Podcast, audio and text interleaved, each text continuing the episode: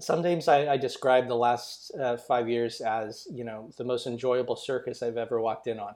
That's David Lee, CFO of Impossible Foods, the company that is now famous for making bleeding burgers out of plants. Talking about their crazy growth. This is a company that's grown its retail business, for example, like 66 times this year. We started with 150 grocery stores, we're at 10,000, and we'll have more soon. So when you have hypergrowth like this, particularly when you walk into a company before it even has a business, there are absolutely moments when the chaos uh, can feel like it has no direction. But that's the crazy secret of um, Pat's brilliance. Now, it's true that wherever in the world you're listening to this, the chances are still high you've never tried an Impossible Burger. But you've probably read about it or other non meat products, and make no mistake, something like it is coming to a store near you. So we thought this was a fair question to ask this week. Have we reached the end of meat?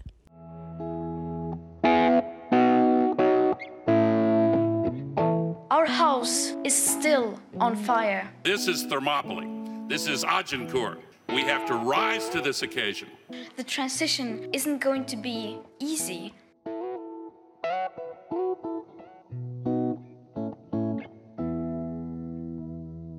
So, James, have we reached the end of meat? Well, let's talk about the sheer scale of the meat industry for a moment. I mean, it's a whopper. Oh, God.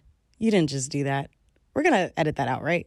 Um, I'll think about it. Seriously, though, it's huge. In value terms, we're talking about over a trillion dollars.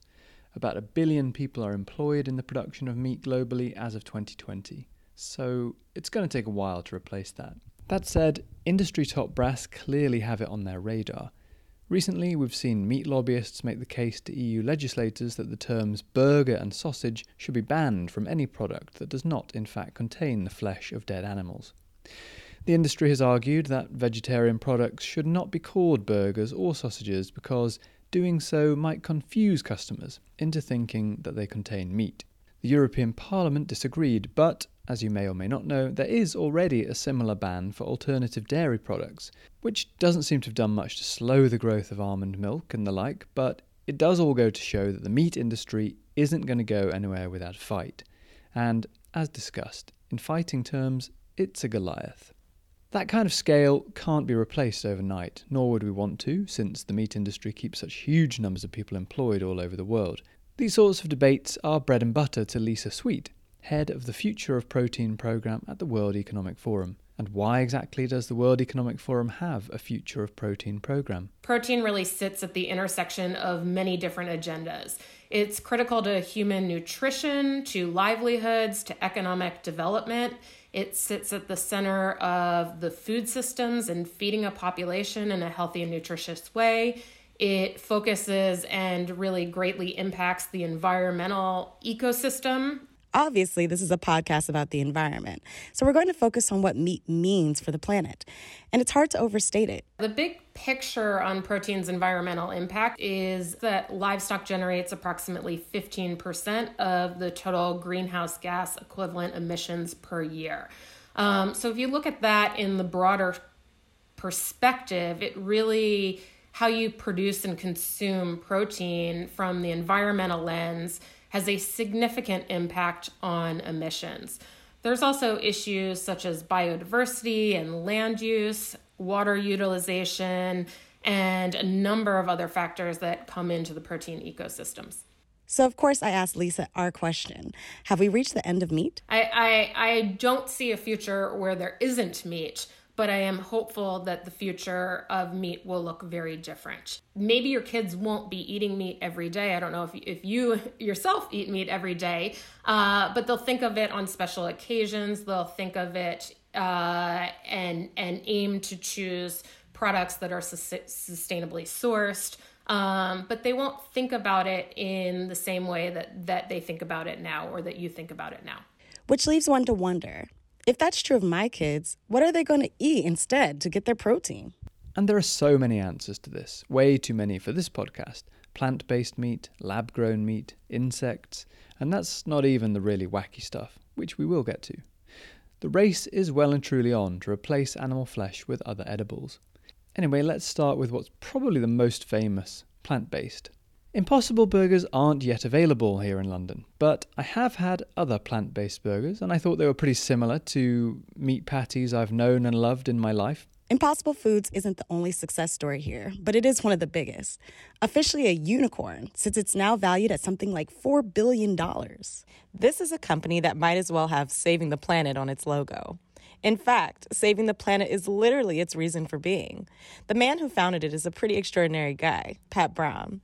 He was already in his 60s and a very accomplished scientist when he decided he was going to change his career completely to try and tackle what he saw as the world's biggest environmental problem the use of animals for meat. It's worth checking out his Wikipedia entry, honestly. But to cut a very fascinating story short, he realized that he could create a product out of plants that could replace meat. He bet that he could do this well enough to make it big with consumers, and left his lab at Stanford behind. Impossible Foods is the outcome of that bet. The company has raised a billion and a half dollars now from huge names like Bill Gates and Vinod Khosla, and most of it in just four years. It's fair to say that they've had an easier time raising money than your average startup.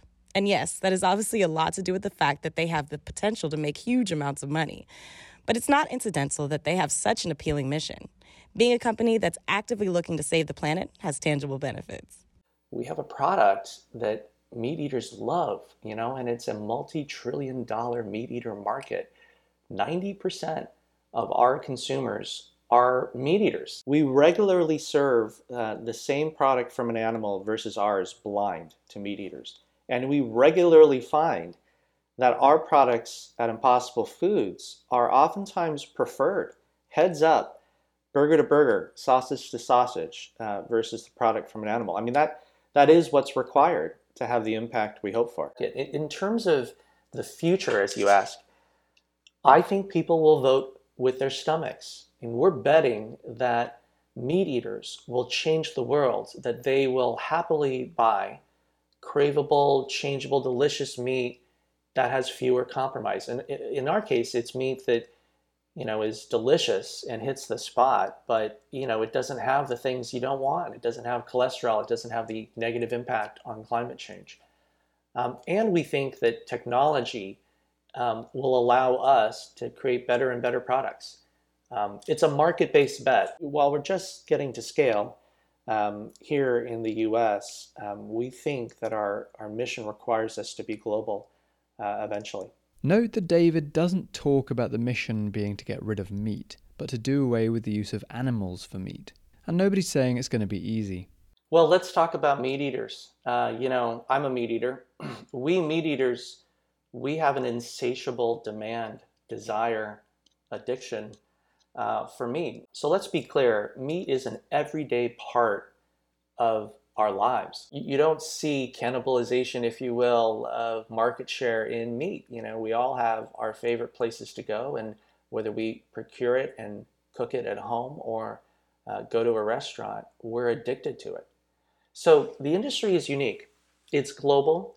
It, you know, the product has to deliver not just on that high bar of craveability, the product has to be magically changeable. It has to be relevant in Asia or the United States or Canada. Of course, there's more to meat than burgers. I mean, it's one thing selling plant patties in San Francisco, but how's this stuff going to go down somewhere like Argentina? Those guys don't know what a vegetarian is. Some geographies are definitely way more carnivorous than others. But here's the thing there's a lot of startups getting into this space now. So, whatever your preference is, wherever you are in the world, someone is working on a solution to suit your taste. If you're truly a die-hard carnivore, for example, maybe this next one's for you.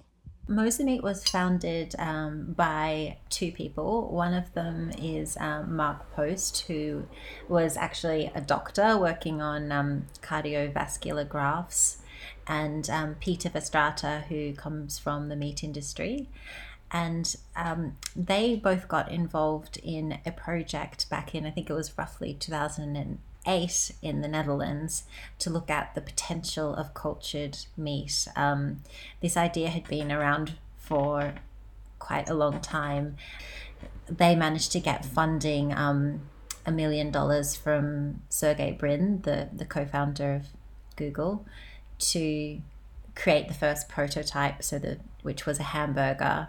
Um, so they made this um, in 2013 and sort of presented that to the world. And it got a, a lot of attention globally, and um, they thought that the next step they realized was you know to scale it up, and that would take um, private investment to sort of get the funding to do that. So, whilst they personally like had no desire to create a company, they they decided to make Mosa Meat to to take that next step, and um, um, so that's how we were born in 2016, and um, since then we've just been sort of working on perfecting the science um, to create meat that's um, as close as possible to livestock meat and, and to scale it up. That's Sarah Lucas from Mosa Meat, a team that's working on growing meat in labs. Now, I'm guessing this will appeal more to others than not, but don't forget, the meat industry is over a trillion dollars. That's so big, none of these meat alternatives need to be for everyone. If animal flesh is going to be replaced, it will take all sorts of alternatives. But you can't get much closer to flesh than actual flesh. And this stuff would also be a massive win for the environment. There's been like various life cycle analyses that have been done looking at the um, the potential benefits for the environment, and they show sort of in the best case scenario, we could save sort of um, up to 96% of greenhouse gas emissions, um, 99% of water use currently used in agriculture, um, 99% of, of land as well, um, which of course um, also relates to um, the greenhouse gas issue because if we could free up you know, even if it wasn't 99% of land, even if it was 50% of the land used for agriculture, and that could be reforested, that could be um, you know, an, an enormous source for um, carbon um, capture as well. So um, it, it, could have a, a very um, significant benefit for the environment if we can make it a reality. So, how do they actually do it? I feel like people are going to want to know. Um, the first hamburger that we made, so we made three of them back in 2013, and that took the full million. So around yeah, three hundred thousand for a hamburger. It was um, it wasn't cheap, and obviously that was because we were um, it was completely new science. Um, it hadn't been done before, growing bovine cells outside of a cow um, and turning them into muscle tissue, and um, and we were doing it also very manually. So one hamburger contains about 20,000 muscle fibers, and uh, we, this process wasn't automated at all. So um, one of our scientists sort of literally had to like lay 20,000 muscle fibers, you, you know, using an instrument like tweezers, lay them one on top of each other, and um, you know, and grow these strands individually over many many months. So it was very labor intensive process. In recent years, there's been something of an explosion of companies around the world working on lab grown meat of all kinds. Some are doing minced meat, some are doing full cuts, some are doing beef, some are doing chicken. And yes, if you're wondering, there are also companies that are growing fish cells. Since they're all the same actual cells that we eat, these lab grown offerings should be pretty good at replicating the flavors we're used to. But if lab grown stuff sounds far out, wait till you get a load of our next offering Lisa Dyson is the very accomplished woman at the helm of a high tech startup called Air Protein. I envision a world where meat is made in a matter of days using a technology that doesn't require animals. I imagine a world where you're getting your, your chicken, uh, your beef, your pork uh, that you want for your favorite curries or otherwise, or your burgers or uh, the other cuisines that you love uh, in a way that's very resource efficient, in a way that that is is kinder to the land, kinder to the earth, does not emit lots of greenhouse gases, uh, and that is very healthy and very nutritious. And we're doing it with a technology that is very similar to fermentation. It's very similar to brewing beer or making yogurt, uh, which is one of the reasons why we call it a probiotic production process. Uh, and it's leveraging elements of the air that we're breathing now, carbon dioxide, oxygen as an input, uh, and we're able to make a really nutritious protein uh, ingredient that we then can leverage uh, to make a, uh, a meat product.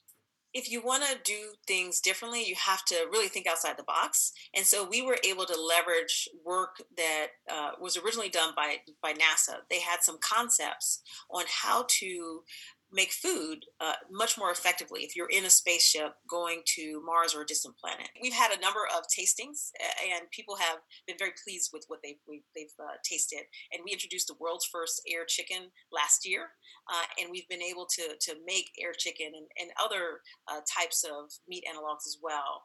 Um, this with this technology, we can make everything from a pork analog to beef analogs uh, to seafood and other types of, of poultry. This is seriously experimental stuff, and Lisa has been made a technology pioneer by the World Economic Forum. As with all the business people I spoke to for this podcast, she is out to grab a slice of a market, but there's no doubting the sincerity of the environmental mission here my journey to try to have an impact on climate change really began in 2005 when I uh, went to New Orleans after Hurricane Katrina and really saw the devastation that a huge weather event could create.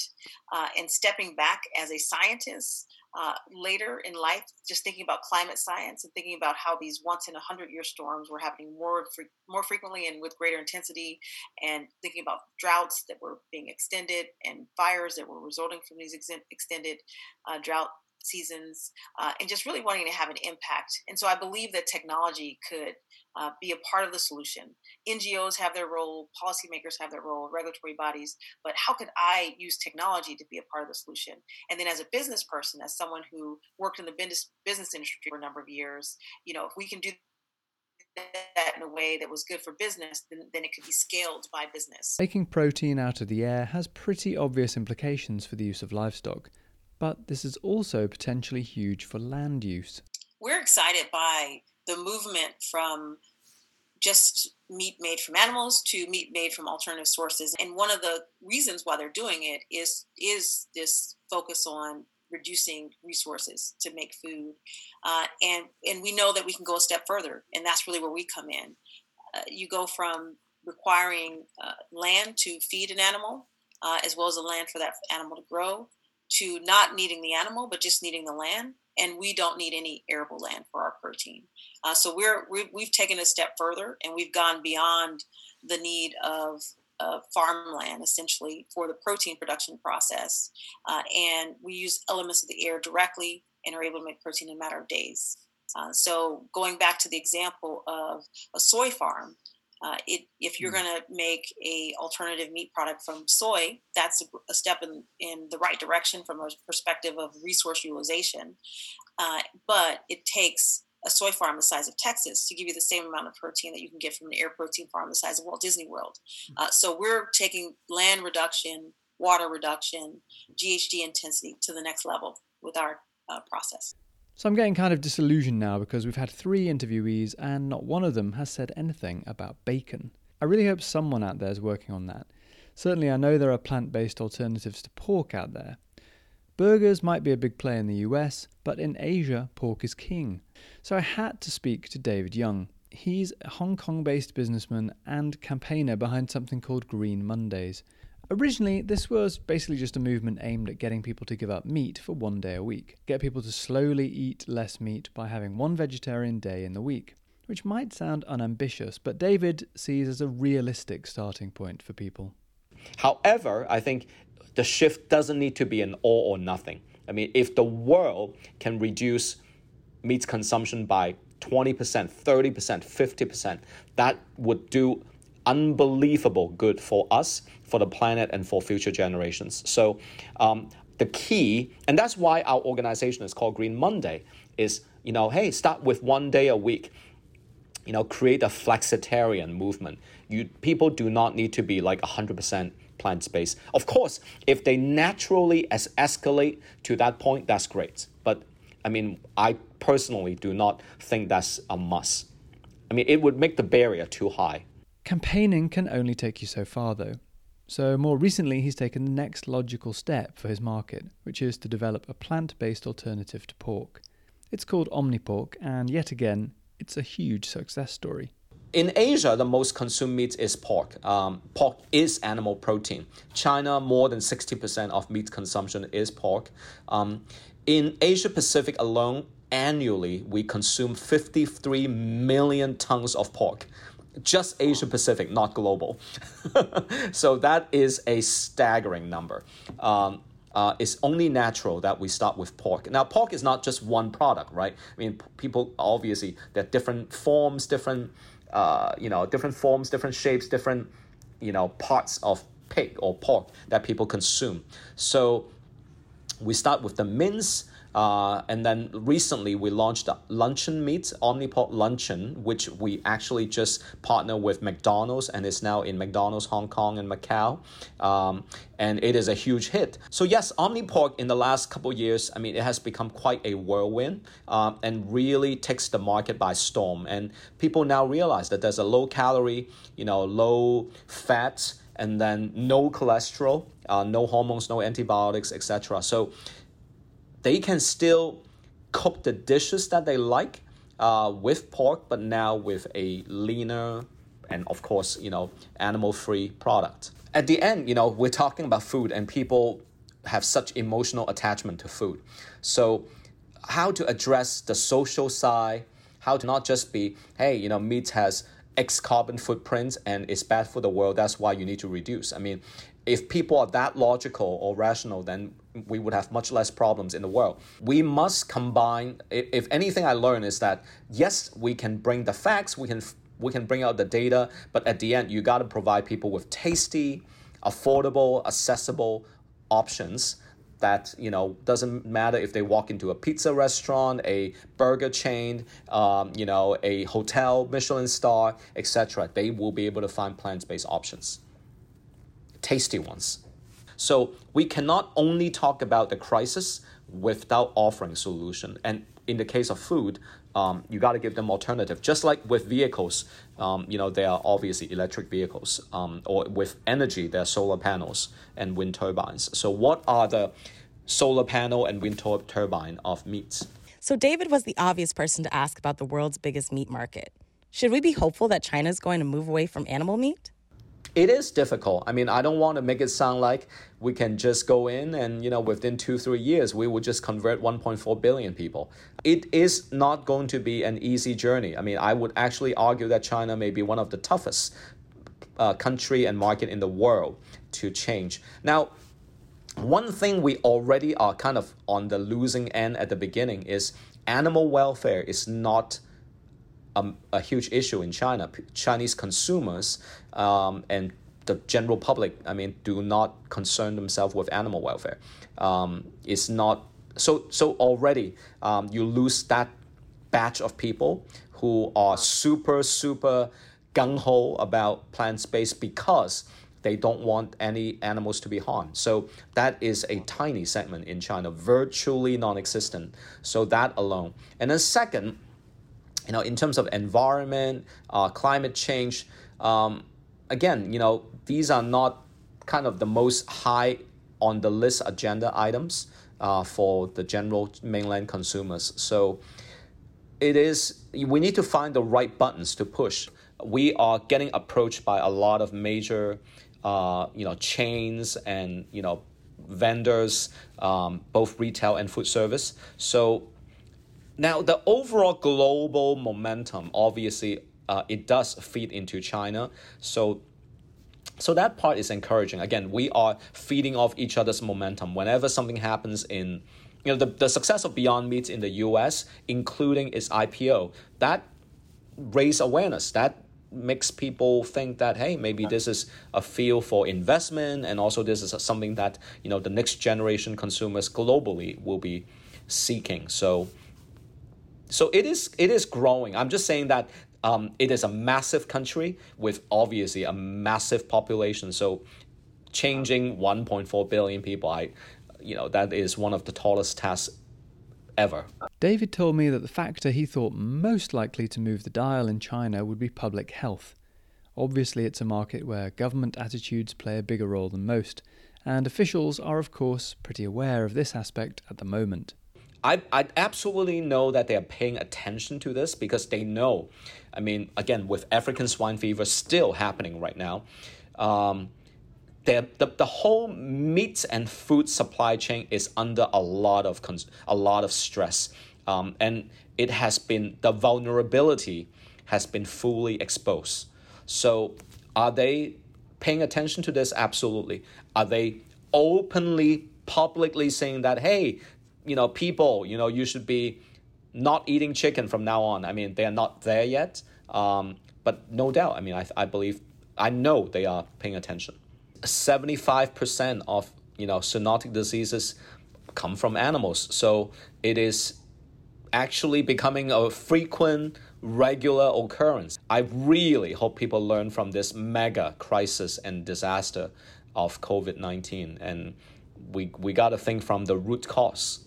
This point came up in pretty much every interview, to be honest. If people are not swayed by the environment or animal welfare, it seems those who would like us to transition to meat alternatives see the prospect of another pandemic as a pretty strong motivator so I think that yeah, COVID has, if anything, like increased the um, interest we're receiving about cultured meat, um, and of course, um, sort of separate to COVID, there's the the issue of antibiotics, which is is really important. Um, infectious disease um, doctors around the world are, are, getting increasingly concerned about um, the emergence of antibiotic resistant superbugs. Um, patients turning up in hospitals with you know diseases that they could have treated in previous years and now can't because they've become resistant. And um, this can be you know um, tracked back to the the really heavy use of antibiotics um, in livestock production um, and this is something that you know the World Health Organization for instance has said um, that they think that resistant superbugs will kill more people by 2050 than cancer and heart disease combined. Um, so, whilst it's probably not getting as much attention as it should, given how much of a risk this is emerging to be, it's definitely um, something that we we need to get on top of and it's another big advantage of cultured meat because we don't because it's being produced in a you know not in um, uh, sort of dirty slaughterhouses. It's, it can be produced in completely sterile conditions. You don't need to use any antibiotics at all. But what about all the people who work in the meat industry? I mean, there's still going to be millions of people all over the world who want to eat good old fashioned dead animals and also farm them. Governments aren't just going to let those people go straight to the wall. In fact, subsidies to the industry globally are around $700 billion. That's a lot to unpick. So, meat alternatives are going to face a harder time if we can't figure out how to look after those people. Another barrier is the farmer. Um, and this is really a, a, key and critical piece that um, all of the stakeholders need to be sensitive to and conscious about. How do we bring the farmer along in this journey? As I mentioned earlier, there's over a billion um, lives who are involved and livelihoods that are involved in uh, animal based production systems and the animal based value chains. And they need a livelihood. They need to understand their place in in the future markets and the future demand. Um, and there's a way to do that holistically and bring them along in this conversation and there's a way to not bring them along. And so the the players in the field the actors who are uh, working on these new products need to think through what this might mean to the farmers and uh, think through how they can involve them in this process and how they can help them transition uh, into the future model, uh, whatever it may be. You know, different incentive packages, different changes in, in regulatory approaches. For instance, the European Green Deal and the farm to fork strategy is looking to um, help pay farmers for ecosystem services. We need these types of incentives in play. So it's not just about the the Mosa meat or um, Memphis meat or Shiok or or some of the other innovators that are coming up with uh, these incredible new ways to grow food. We need to help create the whole of society change, the whole of stakeholder change. And that includes a role for the governments to play, it includes a role for the consumers to play and where they place their dollars. Um, it can it includes a role for the farmers to play. Um, and I think there in particular, uh, one of the things that we've been doing and looking at is bringing the farmers much closer closer to the consumers to understand how their tastes are changing, how their interests are changing, so that they don't hear that through all of the middlemen um, in the process of creating food. And they can get their, their hands and their hearts on the pulse of what the consumer of tomorrow really wants. Okay, cards on the table moment. Is this the end for animal meat? Well, probably not. I mean, clearly, meat alternatives look set to make serious inroads, but the livestock industry is just so enormous, it's going to take a long time to be replaced. Sounds like if I ever have kids, they're still pretty likely to eat meat, but they are going to think about it differently. Funnily enough, their attitude might well be closer to how my grandparents would have thought of meat as a luxury that one would eat on occasion and treat with a degree of reverence. And that, from an environmental perspective, would be no bad thing. And with that, I'm going for lunch. Thanks, James. That's a wrap for this week. If you're curious about any of the above, keep an eye out on your next shopping trip. Meat alternatives are coming fast. Next week, we're going to be talking about direct air capture. Is it a flash in the pan, or should we be taking it more seriously? Please join us for that, and until then, farewell.